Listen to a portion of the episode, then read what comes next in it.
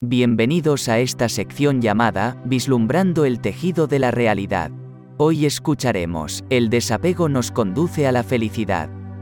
El desapego duele, duele mucho, duele porque hay que soltar lo que amas, dejarlo ir, o eso creemos, ese dolor es mental, no es dolor, es sufrimiento. Lo que nos hace sufrir es el miedo alimentado por el ego por la creencia arraigada de la posible pérdida de una posesión que no existe, que no es real ya que no podemos poseer a alguien que no es nuestro, que nunca lo fue y que nunca lo será. No nos pertenecen nuestros padres, ni nuestros amigos, ni nuestra pareja, ni siquiera nos pertenecen nuestros hijos. Son seres libres e independientes con su propio camino por recorrer, al igual que nosotros, por eso no hay que subyugar la felicidad de unos hacia los otros. Si no eres feliz tú solo, no lo serás con nadie.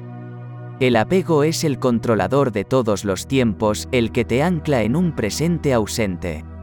Sin embargo, el desapego te mantiene en el aquí y el ahora, es soltar al otro, sabiendo que pase lo que pase, todo es perfecto.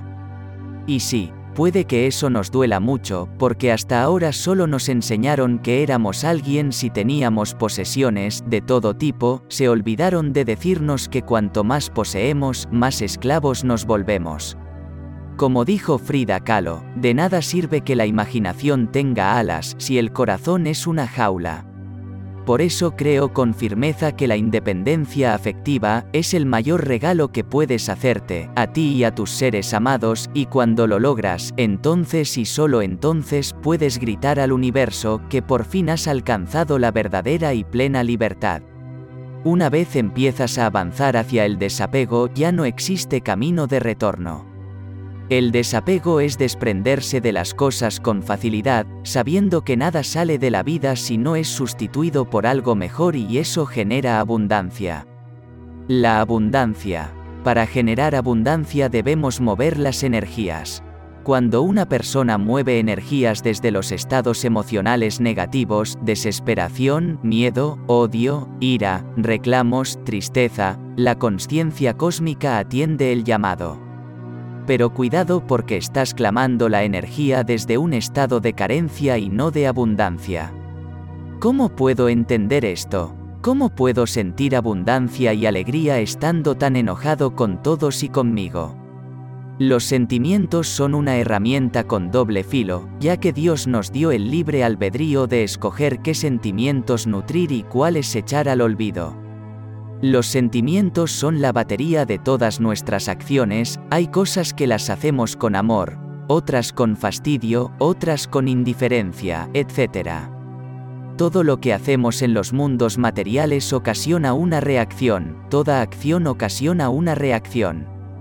Cuando movemos algo en la red de Indra, el supuesto espacio vacío, ocasiona una reacción en cadena y si le ponemos una emoción intensa, esa reacción genera ondas más grandes, es decir, viajan con fuerza. Si ese movimiento que hacemos va dirigido a alguien con nombre y apellido, no dudes ni un segundo en que eso le llega en su momento perfecto. Pueden pasar dos cosas, si lo que salió de ti salió del amor, entonces creas un hilo dármico con la persona o la energía, si salió desde el odio, entonces el hilo será de karma. Todo lo que de ti sale, a ti llega tres veces tres. Los chismes y hablar detrás de los demás es lo peor que le puedes hacer a tu libro cósmico contable, registros acásicos, ya que entre cielo y tierra todo se sabe y todo se devuelve tres veces tres. Mi sugerencia es que, si lo que tienes que decir es malo, dilo solo desde el amor en privado y a la persona que le corresponde o grítalo en soledad a la Madre Tierra, ella es una transmutadora nata. Si lo que tienes que decir es bueno, dilo también frente a la persona y delante de muchos, esto generará Dharma instantáneo para todos. Los chismes y las habladurías invitan al demonio a entrar a tu templo interno, porque el que destruye con la boca al hermano no está en comunión con Dios. La fuente del uno o a lo que llamamos Dios, universo, cosmos, mente cósmica, es muy pero muy exacta, con esta regla de acción y reacción. Cuando un ser se siente insatisfecho con los regalos de Dios y no hace más que pedir, exigir, quejarse, sentirse ofendido por lo que atrae, enjuiciar en vez de revisarse, entonces activas un hilo kármico con la fuente.